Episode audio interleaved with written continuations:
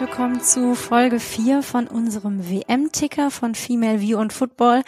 Heute haben wir uns sogar zwei spannende Gäste eingeladen, weil sich die Ereignisse ja quasi überschlagen. Deswegen, Anna, starten wir direkt rein mit unserem ersten Gast, oder? Ganz genau. Es gibt im Prinzip so viel zu besprechen, dass wir dafür geballte Frauenpower brauchen. Und ich würde sagen, als erstes beamen wir uns mal nach Australien, besser gesagt nach Adelaide. Bei ihr ist es jetzt schon abends, bei uns ist es morgens. Und sie war ja ganz nah dran auch am Ausscheiden der deutschen Mannschaft, denn das hat sich ja auch seit unserer letzten Folge getan. Nicht nur Gutes. Die deutsche Mannschaft ist bereits wieder zu Hause hier in Deutschland eingetroffen. Und ähm, ihre Stimme ist im Prinzip ja auch in Deutschlands Wohnzimmern bestens bekannt, nicht nur bei dieser Frauen-WM, sondern auch bei vielen anderen großen Turnieren und auch in der Bundesliga ist sie natürlich unterwegs. Und wir freuen uns sehr, dass sie sich für uns heute Zeit genommen hat, nämlich die ZDF-Kommentatorin Claudia Neumann. Hallo, liebe Claudia. Hallo Anna, hallo Turit, schön euch zu hören und zu sehen. wir haben dich natürlich gestern noch im Fernsehen gehört. Da hast du Frankreich-Marokko kommentiert, zusammen mit unserer lieben Freundin Tabea Kemme.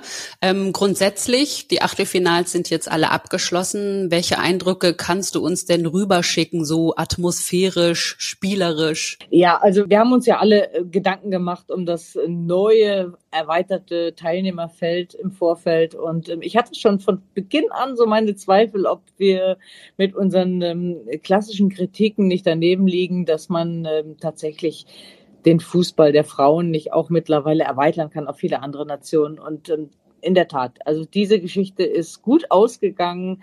Es ist alles deutlich enger zusammengewachsen. Wir haben nochmal eine Entwicklung erlebt äh, von der Europameisterschaft jetzt auf dem Weltniveau hin, ähm, dass alles sehr viel enger ist, dass ähm, viele kleine Nationen ganz tollen Fußball spielen können, zumindest in der Organisation schon, in der, in der Taktik mit guten Trainern ausgestattet, ähm, den großen wirklichen Bein stellen können. Und von daher ist alles deutlich enger zusammengerückt. Und ähm, diese Weltmeisterschaft ist für mich tatsächlich nochmal so eine Zeitenwende, dass sich sehr, sehr, sehr vieles professionalisiert hat und vieles verändert hat. Ähm, insgesamt zum Guten, für die deutsche Mannschaft nicht ganz so. Ja, du sagst gerade, ähm, qualitativ ist der Fußball besser geworden. Wie hast du denn die Atmosphäre in den Stadien drumherum wahrgenommen? Du warst ja jetzt auch viel vor Ort. Ähm, ja, wie sind deine Eindrücke von da?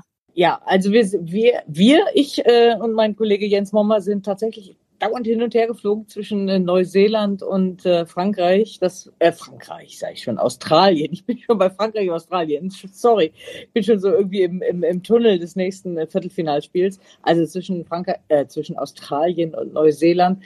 Und ähm, ähm, das ist schon ein Tick unterschiedlich. Also Australien hat eine ganz, ganz große Euphorie hier, wobei man das natürlich in diesen Millionen Metropolen so nicht merkt. Also es ist jetzt nicht so, dass man da wie im Männerfußball, das in der Vergangenheit schon so oft der Fall war, mit, mit ganz großem Zulauf in den Public Viewings sieht oder in den, in den Kneipen auch.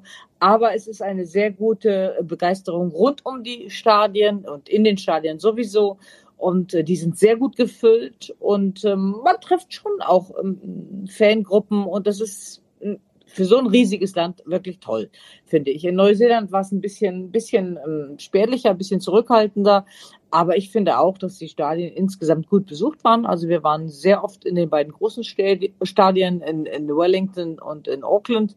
Äh, die waren sehr gut besucht und, und gute Stimmung. Also man kann von einer wirklich sehr, sehr gelungenen Weltmeisterschaft in der Organisation und in dem, wie sie angenommen wird, äh, sprechen. Davon definitiv kann man ausgehen. Dann gehe ich jetzt davon mal aus, dass du das Viertelfinale Australien gegen Frankreich kommentieren musst oder darfst besser Ich habe mich verquatscht. Ne? Ich hab mich genau, du warst lost in time and space. Kann man ja auch verstehen, dass man da mal durcheinander kommt.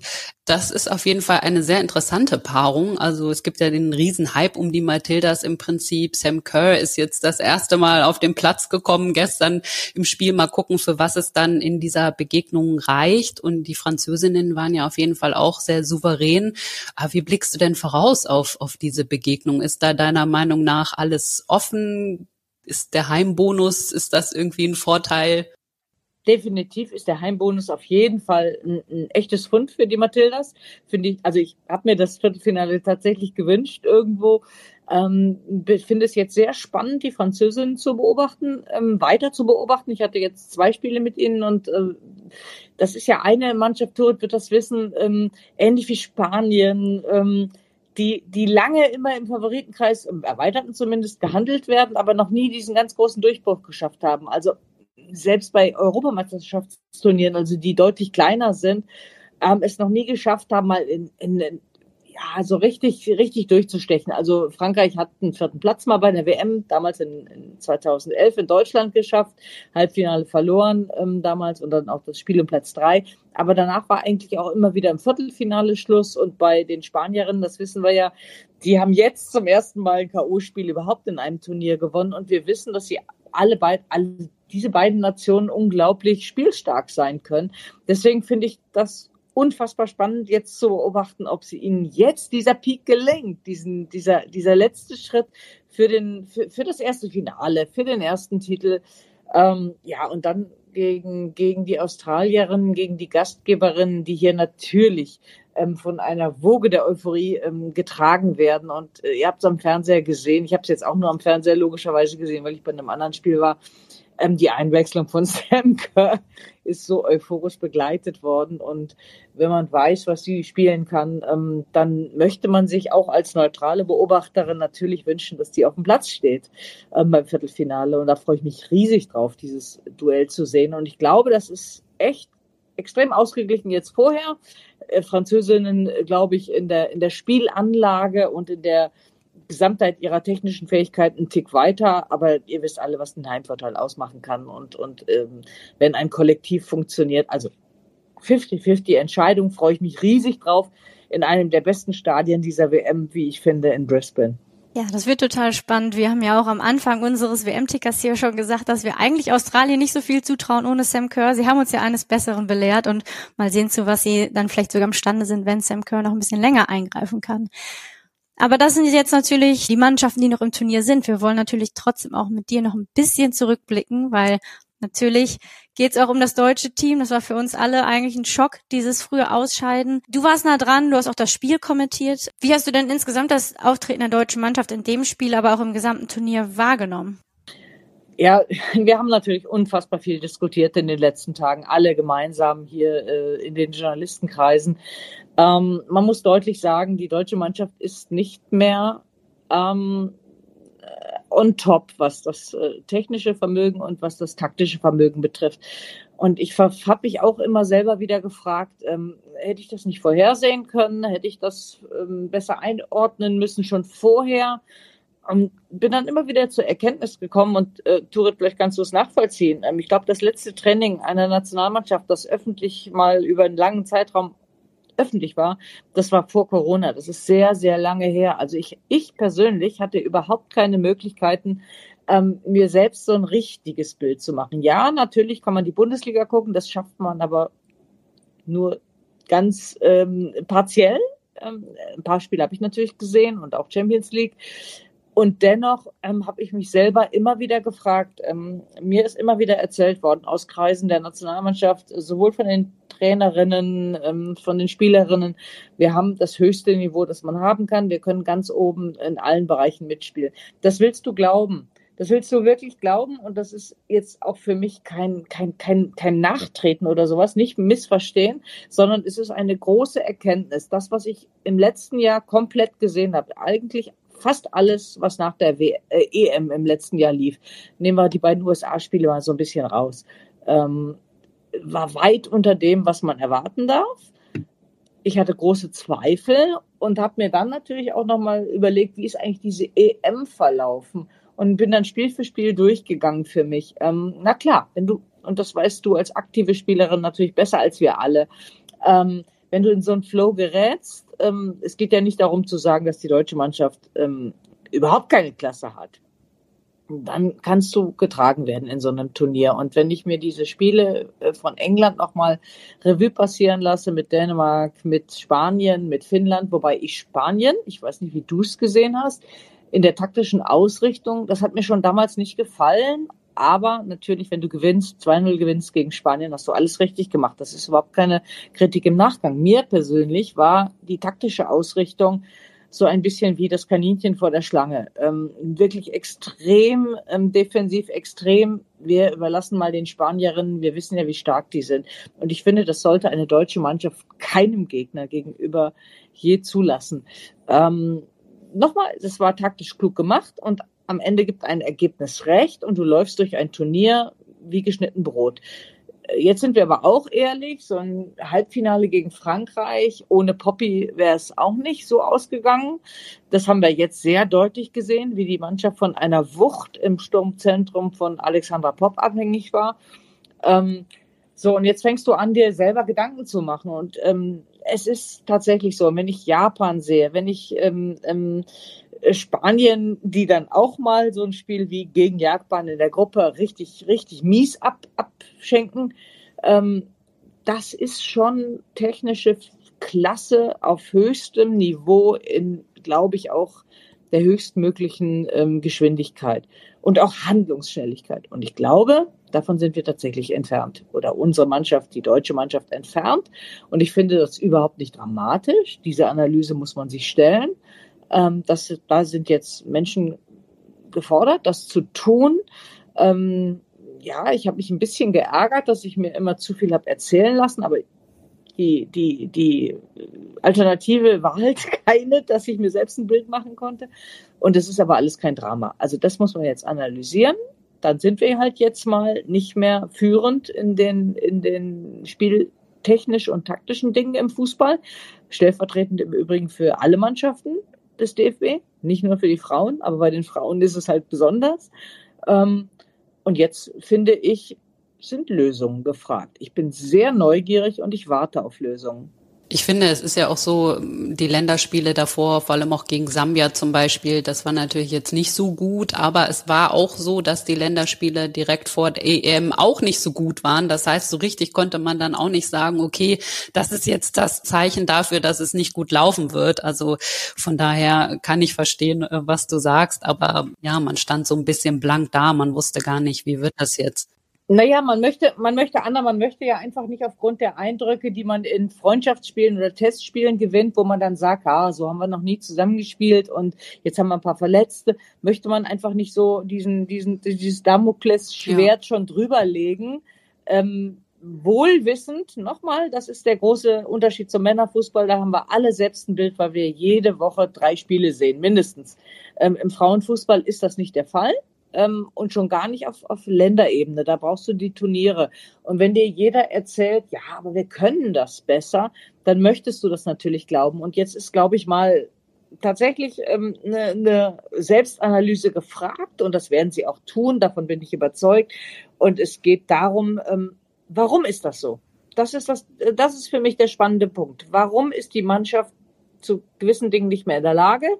Ähm, Turit kann vielleicht einen Teil beantworten. Ich bleibe dabei, dass, ähm, dass es ganz, ganz schwierig ist, wenn man auf unvorbereitete oder unvorhergesehene ähm, Matchpläne des Gegners trifft. Dann wird es echt problematisch. Und dann merkst du richtig, finde ich, wie diese Mannschaft zerfällt fast zerfällt und ähm, so in einen Flow gerät, und zwar in einen negativen Flow, der, der dir keine Hoffnung mehr gibt, dass da was passiert. Und ich möchte es nicht, ganz bewusst nicht an Typen festmachen, so wie man das früher gesagt hat, wir haben keine Effenbergs und so weiter. Bitte nicht, ich glaube, diese Zeiten sind vorbei.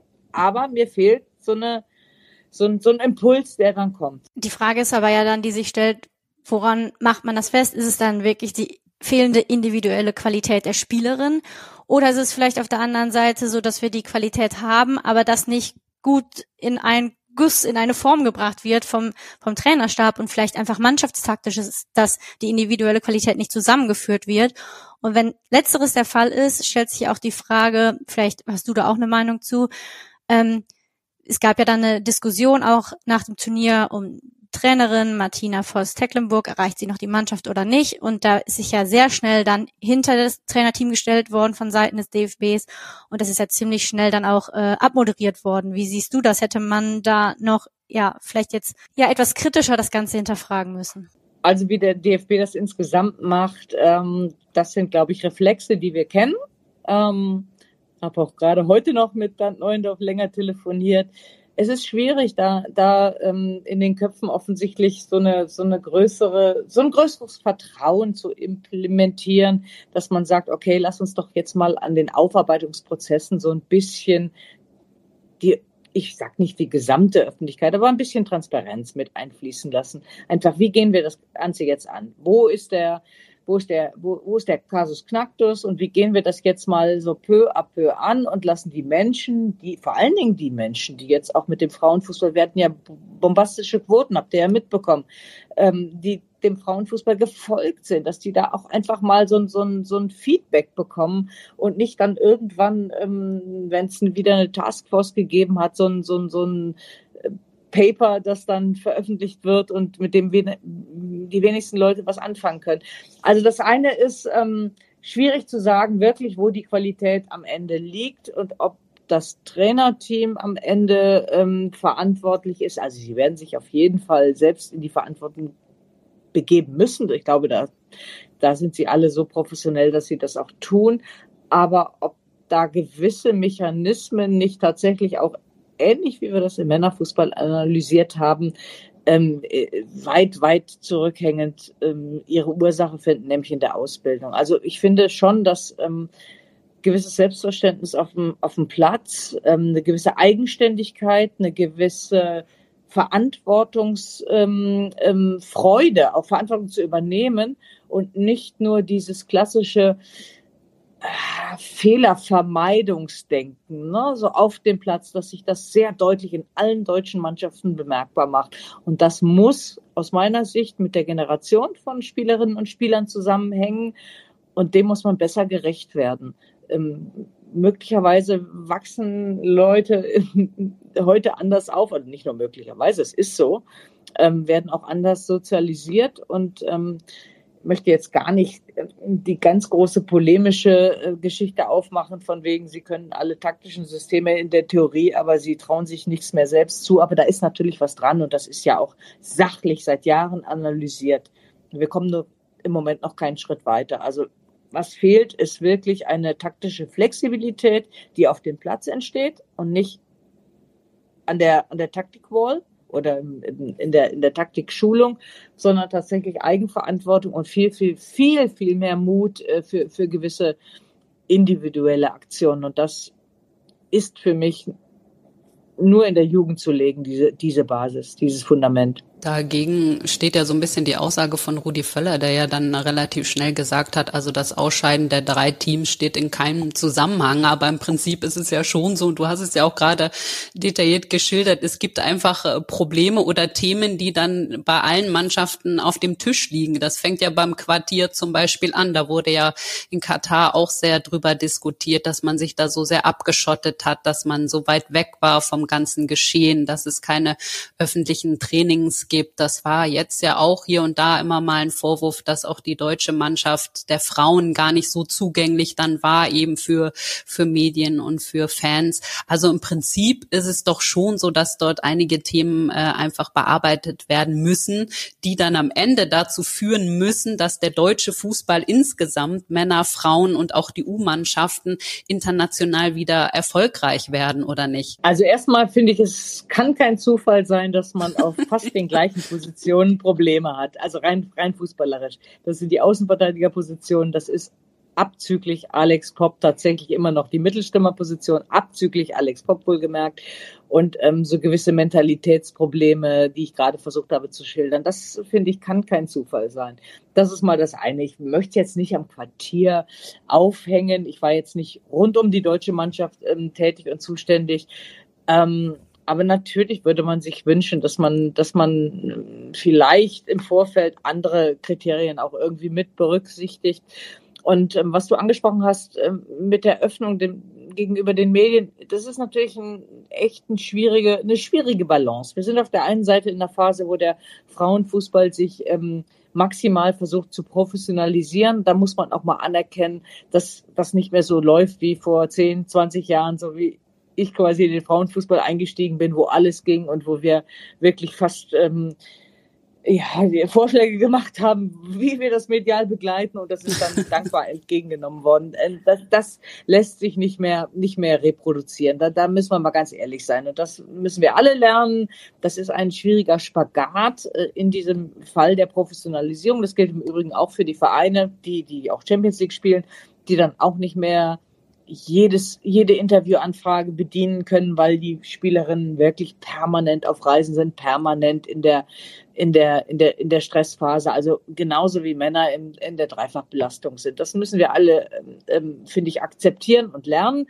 Ähm, ich habe das schon lange verstanden, vielleicht nicht jeder oder jede andere, aber das müssen wir, finde ich, unterscheiden. Aber jetzt kommt ein großes Aber. Ich habe das jetzt natürlich auch nur wiederholt bei den letzten Turnieren von den Kollegen und Kolleginnen erfahren, aber ich kann es mir ganz gut vorstellen. Ich finde, dass du dir eine eigene ähm, ja, fast Philosophie und DNA schaffen musst, wie du bei einem großen Turnier mit der Medienberichterstattung rund um die Frauennationalmannschaft umgehst. Also ihr könnt euch alle erinnern, was für ein großes ein großes Chaos entstand, als, als noch nicht klar war, ob die öffentlich-rechtlichen übertragen. Also wenn wir jetzt gar nicht übertragen hätten, hätten wir uns über diese Themen überhaupt nicht unterhalten müssen. Aber gibt ja auch ganz viele andere Medien, die dann halt vor Ort sind und alle wollen berichten. Du wirst es nie allen immer recht machen. Äh, Anna, brauchen wir nicht drüber reden. Und ähm, ja, ich habe dann, ich kann, kann, euch nur eins sagen, ich habe dann vor meinem ersten Spiel, ich habe das Spiel auch das erste Spiel der deutschen Mannschaft gehabt, Marokko, hatte aber vorher schon andere Spiele, habe mir dann von meinen eigenen Kollegen erzählen lassen, was los war und natürlich den kompletten Pressespiegel jeden Tag gelesen. Und dann denke ich mir, okay, ich lese hier über Tiere, Tattoos und Strandausflüge. Ich weiß gar nichts über das, was da jetzt gerade trainiert wird. Was ist das sportliche Thema? Das wollte ich dann ganz gerne mal in einem, in einer Schalte mit zwei, drei Spielerinnen versuchen zu klären. Dafür ist dann keine Zeit. Muss ich akzeptieren, tue ich auch. Finde ich aber schlecht. Habe ich früher wirklich jederzeit machen können. Und nochmal, das ist nicht äh, aus Zeitgründen nicht immer drin in so einem Turnier. Aber darum geht's doch einfach. Die wollen doch auch sportlich ernst genommen werden. Und ich möchte nicht über Glücksbringer, äh, Gehäkelte reden. Das ist ja alles schön und gut. Und nochmal, wer darüber berichten will, soll das tun. Aber ich möchte ganz gerne wissen, was ist eigentlich beim Training abgegangen, was, was, was ist da, ähm, was sind die Schwierigkeiten? Das kannst du immer in einem Trainerinnengespräch dann machen. Das machen die Trainerinnen ja mit den Kommentatoren und Kommentatorinnen ähm, ähm, seit Jahren, das, das läuft gut. Aber super gerne hätte ich es auch mal aus Spielerinnen-Sicht gehört. Und vor allen Dingen hätte ich super gerne diese extrem schlechte Vorbereitung aufgearbeitet gehabt. Hätte ich mir sehr gerne von Spielerinnen angehört, weil alles, was, was ich lesen konnte, war für mich, ähm, ich will ja gar nicht, ach, Schönfärbung ist so ein schreckliches Wort, aber das war für mich nicht schlüssig. Das war für mich absolut nicht schlüssig. Und ich hätte sehr gerne von der Alex Popp, von der Marina Hegering, ähm, ich hatte drei, vier Spielerinnen vorgeschlagen, mit denen ich da mal bitte eine halbe Stunde reden kann über, über Schalte. Das funktioniert dann nicht. Ähm, akzeptiere ich. Überhaupt kein Groll aber hilft schon, würde schon helfen, ein bisschen besser die Sachen einzuschätzen. Also, da bin ich jetzt beim Thema. Es ist total schwierig, die Sachen einzuschätzen, wenn man immer irgendwas dargestellt bekommt, was man aber selber nicht sehen kann.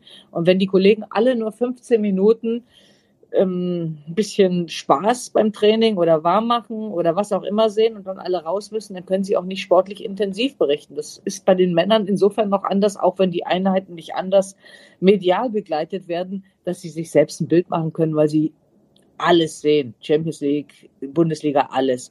Und bei den Frauen ist das eben nicht so. Und ähm, das muss man, finde ich, berücksichtigen. Ich würde mir wünschen, eine viel, viel ähm, offenere und ähm, etwas, etwas andere äh, Beziehung zu den Medien, dass man auch viel öfter sagt, okay, nein, wir machen nicht nur 15 Minuten auf, wir können gerne mal ein, zwei Mal die Woche zumachen, aber das ist für mich alles völlig übertrieben. Jeder weiß, wie der andere spielt und nach fünf Minuten ist jede Mannschaft dekodiert.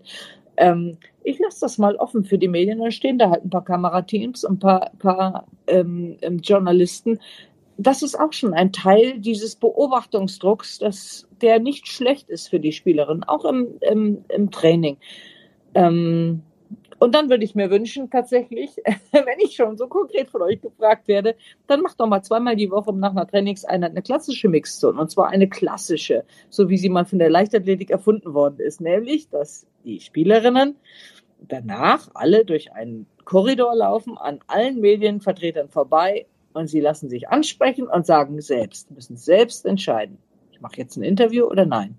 Und dann muss ich es vielleicht begründen, weil der oder die Kollegin ein bisschen sauer reagiert das ist Verantwortung, das ist gut. Ähm, klar, würde ich sagen, jederzeit auch bei den Männern, aber ich glaube, da ist schon kein Eingriff mehr möglich. also ich würde mir solche, ja, solche Dinge tatsächlich wünschen, einfach wieder einen Tick näher und ein, ein, ein größeres Verständnis und nicht diese Entscheidungen immer alle abnehmen. Alle abnehmen. Warum denn? Warum denn? Muss doch nicht sein. Ja, am Ende sind die Medien ja auch das Verbindungsglied zu den Fans, vor allem wenn die WM so weit äh, weg stattfindet.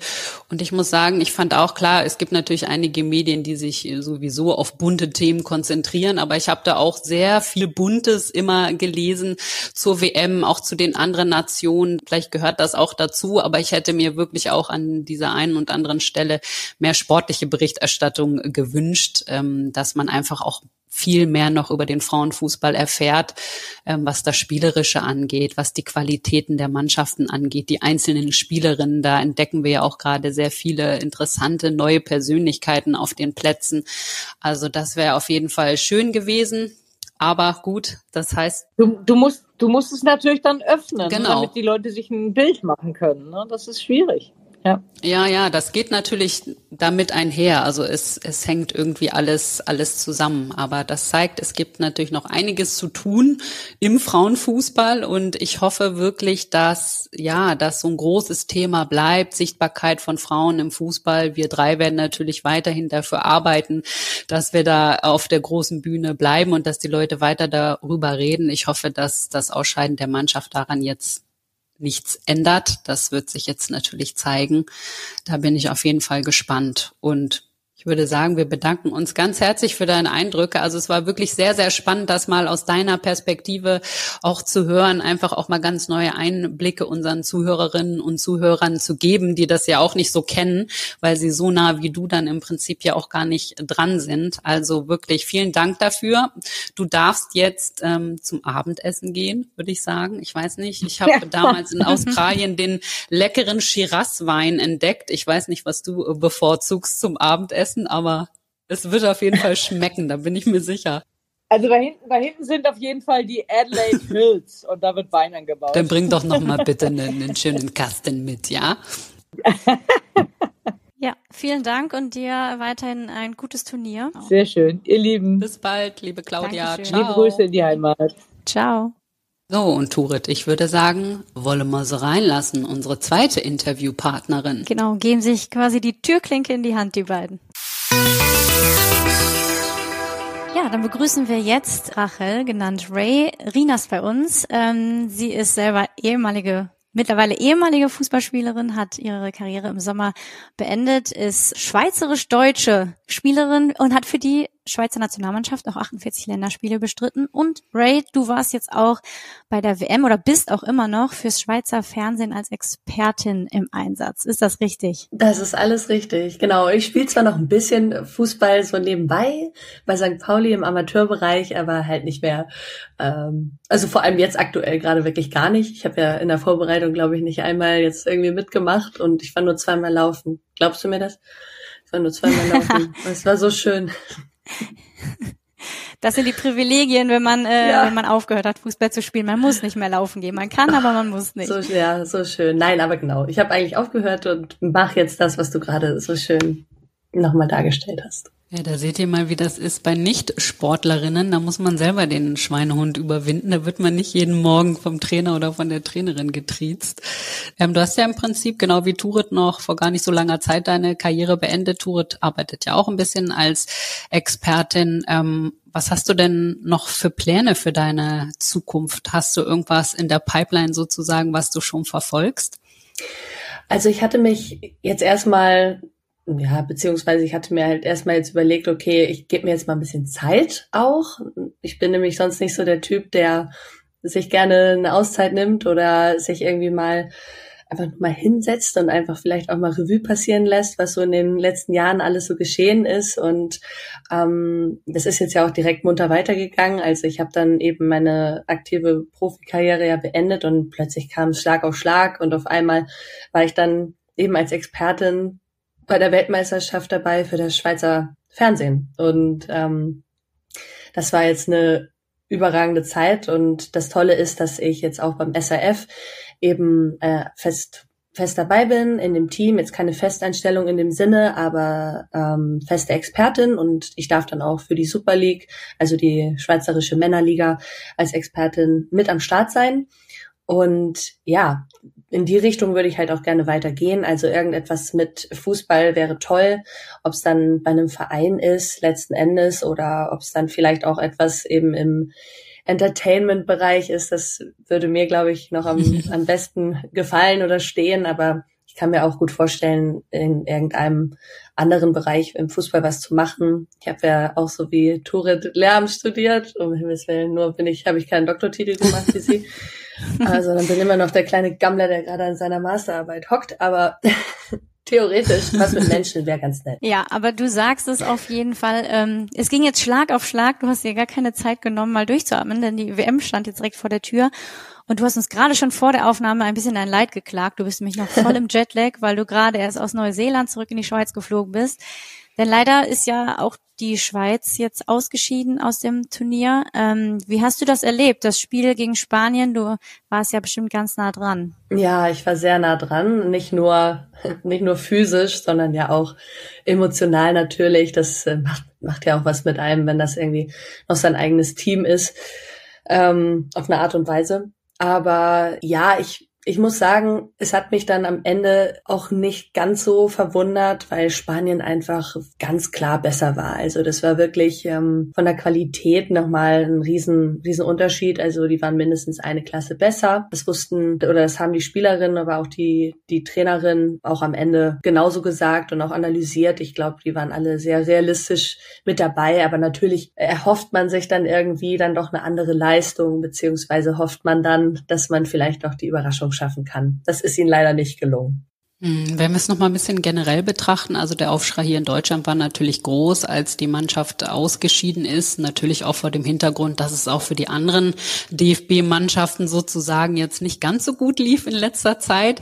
Ähm, wie wurde mhm. denn das Ausscheiden der Mannschaft in der Schweiz aufgenommen, beziehungsweise wie steht denn der Frauenfußball in der Schweiz eigentlich da? Ja, also bezogen auf das deutsche Team war das auf jeden Fall auch ein ziemlicher Schreckmoment. Also die Schweiz hat natürlich auch immer eine spezielle Beziehung zu, zu Deutschland, zu Frankreich und Italien, weil es einfach, ne, weil die Schweiz halt aufgeteilt ist, eben ein bisschen sprachlich in diese drei Regionen. Und ähm, natürlich auf fußballerischem Niveau äh, versucht man sich dann da auch irgendwie immer ein bisschen zu messen. Und ja, schaut auch so ein bisschen, würde ich schon behaupten, äh, zu der deutschen Nation dann auch auf. Und dann war man natürlich erstmal schon schockiert, dass die Deutschen eben nicht weitergekommen sind. Und am Ende, also tat's einem auch leid, weil, also ich persönlich war der festen Überzeugung, dass sie es auf jeden Fall noch schaffen werden und das auch noch drehen werden im letzten Spiel. Ja, dem war dann nicht so. Ähm, bezogen auf den Frauenbereich hier in der Schweiz äh, ist es natürlich auch versucht man sich natürlich auch im deutschen Frauenfußball ja irgendwie ein Beispiel zu nehmen. Also das Niveau in der Bundesliga ist natürlich immer noch eins der besten. Ähm, ich, ich persönlich bin dem Ganzen so ein bisschen äh, kritischer gegenübergestellt, weil ich einfach das so empfinde, dass man doch auch mehr hätte machen können in Deutschland. Liegt jetzt natürlich auch daran, dass ich eben deutsch sozialisiert bin und eben nicht in der Schweiz aufgewachsen bin. Ähm, Habe aber eben jetzt den Vergleich, die Schweiz ist leider nicht so weit wie, wie Deutschland, hat aber auch nochmal andere ja, andere Voraussetzungen. Jetzt allerdings auch bezogen auf die nächste Europameisterschaft, die dann ja 25 stattfindet in der Schweiz, ist das auch nochmal eine Riesenchance auf der einen Seite, aber auch eine extrem große Aufgabe, hier nochmal was zu verändern, weil da, da ist einiges zu tun. So ein bisschen Deutschland steckt ja sogar auch im äh, Schweizer Frauennationalteam. Wir haben ja eine Fall. deutsche Trainerin mit Inka Grings, die ja hier in Deutschland sehr bekannt ist, äh, sehr erfolgreich war auch für die deutsche Frauenfußballnationalmannschaft. Du hast ja auch sogar kurzzeitig noch unter ihr gespielt in der ähm, Schweizer Nationalmannschaft. Was hältst du von ihr und glaubst du, sie bringt den Frauenfußball beziehungsweise die Nationalmannschaft in der Schweiz noch weiter voran?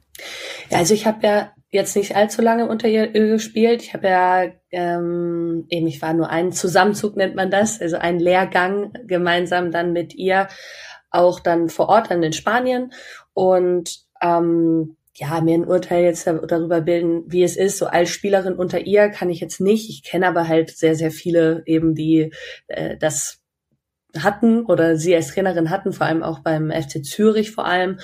Und ja, also ich persönlich finde Inka einfach, also ich mag sie einfach als Mensch und für mich ist es immer erstmal wichtig, dass ein Trainer oder eine Trainerin menschlich korrekt ist. Also das steht für mich immer erstmal über allem. Aber natürlich auf höchster Ebene gilt dann auch das, also muss man natürlich auch sportlich äh, gut drauf sein. Das wäre schon nicht schlecht so als Nationaltrainerin. Ähm, ich bin aber der Meinung, dass sie das ist. Sie hat natürlich jetzt auch kein, ja, keine einfache Aufgabe gehabt. Sie hatte sehr, sehr wenig Zeit. Sie hat die, sie hat das Team übernommen hm, da, da war es dann quasi noch ein halbes Jahr bis zur Weltmeisterschaft und in der kurzen Zeit dann noch irgendwie seinen Stempel aufzudrücken, ist dann natürlich ein bisschen schwierig.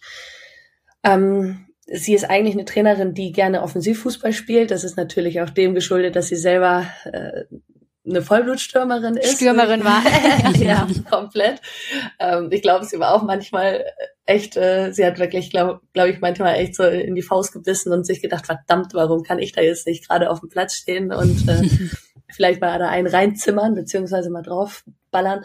Aber ja, im Großen und Ganzen musste sie sich halt auch irgendwie dem den ganzen Begebenheiten gerade anpassen. Ich hatte nicht das Gefühl, dass sie äh, das machen konnte, was sie wollte. Ich hatte nicht das Gefühl, dass sie diesen Offensivfußball jetzt mit dem Schweizer Team spielen konnte, den sie wollte, auch wenn man eigentlich die Möglichkeiten hätte.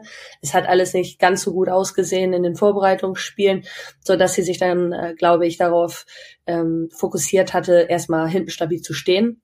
Und das hat man dann, glaube ich, auch, je nachdem, wer jetzt auch die Schweizer Spiele verfolgt hat, hat man auch gesehen, dass ja, am Ende dann natürlich nach vorne nicht sonderlich viel ging. Weil wenn man das jetzt mal vergleicht, meinetwegen mit einer Nation Japan oder so, haben sicher auch einige, die das Spiel gesehen, Japan gegen Spanien, dann ähm, sind da schon große Unterschiede auch nochmal qualitativ in diesen Umschaltmomenten. Die Japanerinnen hatten, glaube ich, auch nur 30 Prozent Ballbesitz, aber haben es einfach geschafft, äh, diese Umschaltmomente extrem gut auszuspielen und in einer hohen Qualität. Und das ist den Schweizerinnen leider nicht gelungen.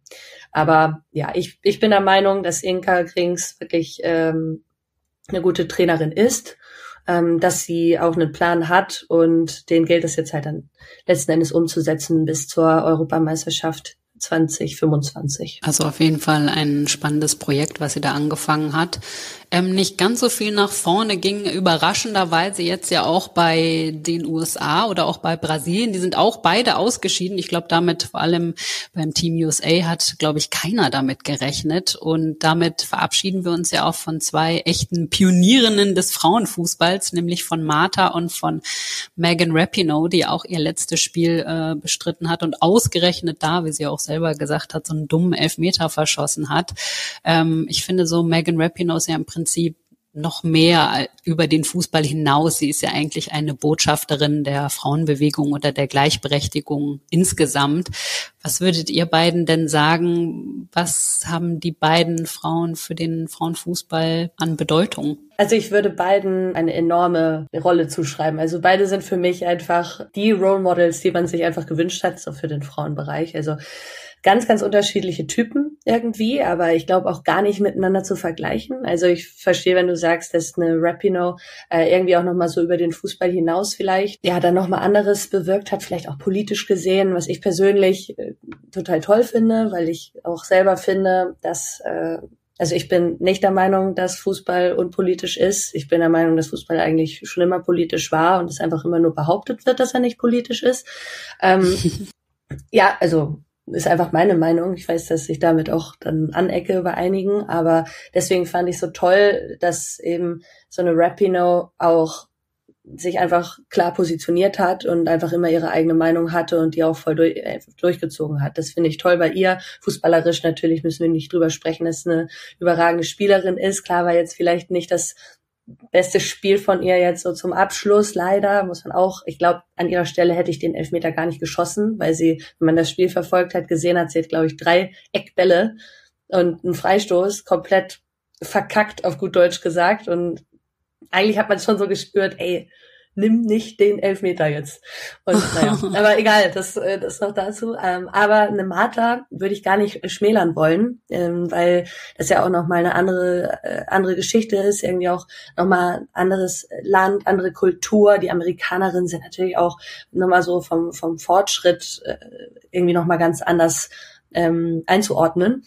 Deswegen würde ich auch gerade sagen, eine Martha vielleicht sogar eine fast größere Rolle oder noch eine noch eine wichtigere Rolle für Frauen ähm, aus aus äh, oder aus Ländern, die eben vielleicht noch weniger emanzipiert sind, weil dort einfach die Entwicklung noch nicht so noch nicht so weit war wie eben jetzt zum Beispiel in Amerika. Aber Tui, wie siehst du das? Ja, ich glaube auch, wie du schon sagst, Megan Rapinoe hat natürlich über den Fußball viel hinaus bewirkt, auch sich politisch positioniert. Aber ich glaube auch, dass Martha gerade für den Fußball sehr wichtig war, weil ich glaube, dass die brasilianische Frauennationalmannschaft nicht da wäre und nicht diese Talente jetzt hervorgebracht hätte, die jetzt in die Marthas Fußstapfen treten, wenn sie nicht das Vorbild da einer ganzen Generation an jungen Spielerinnen gewesen wäre.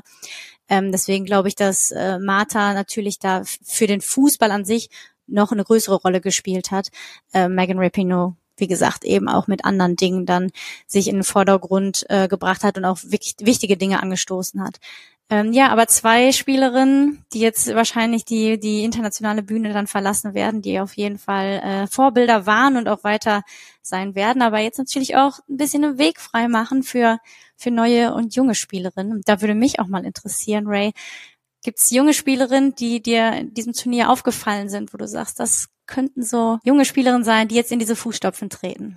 Ähm, ich muss sagen, dass ich, ich hatte mich jetzt ja vor allem eher auf die Schweiz und die Gruppengegner der oder Gruppengegnerinnen der Schweizerin konzentriert und war dann eher weniger so äh, unterwegs, habe geguckt, okay, welche Talente, aber Cancelo äh, von ähm, Kolumbien, Kolumbien hat Kolumbien. ja schon Boah, ja, also die hat mir schon imponiert, muss ich zugeben. Ich bin normalerweise auch eigentlich jemand, der viel auf jüngere Spielerinnen schaut, weil ich das immer total äh, cool finde, äh, irgendwie ihren Weg zu verfolgen. Habe mich dann natürlich auch so ein bisschen auf die Schweizerinnen eingeschossen und auch ein bisschen auf die Deutschen, klar. Aber gerade bei den Schweizerinnen gab es eigentlich so ein, ein echtes Top-Talent. Ähm, Benet heißt die. Ich hoffe, wir werden dann noch mehr von ihr sehen. Die hatte sich kurz vor dem Turnier das Kreuzband gerissen. ist also richtig bitter. Die hatte wirklich die war so ein bisschen die, die Hoffnung, sag ich mal, nochmal diese Leichtigkeit in das Schweizer Team reinzubringen. Aber da, da mache ich mir keine Sorgen, dass die dann wieder zurückkommt und äh, dann wieder angreifen wird. Aber ja, es gibt einige Spielerinnen da, aber die Cancelo, ja, was Linda Caicedo für ein Talent Caicedo. ist, das mussten wir Mann. Deutschen ja äh, schmerzvoll erfahren. Oh ja, das war heftig.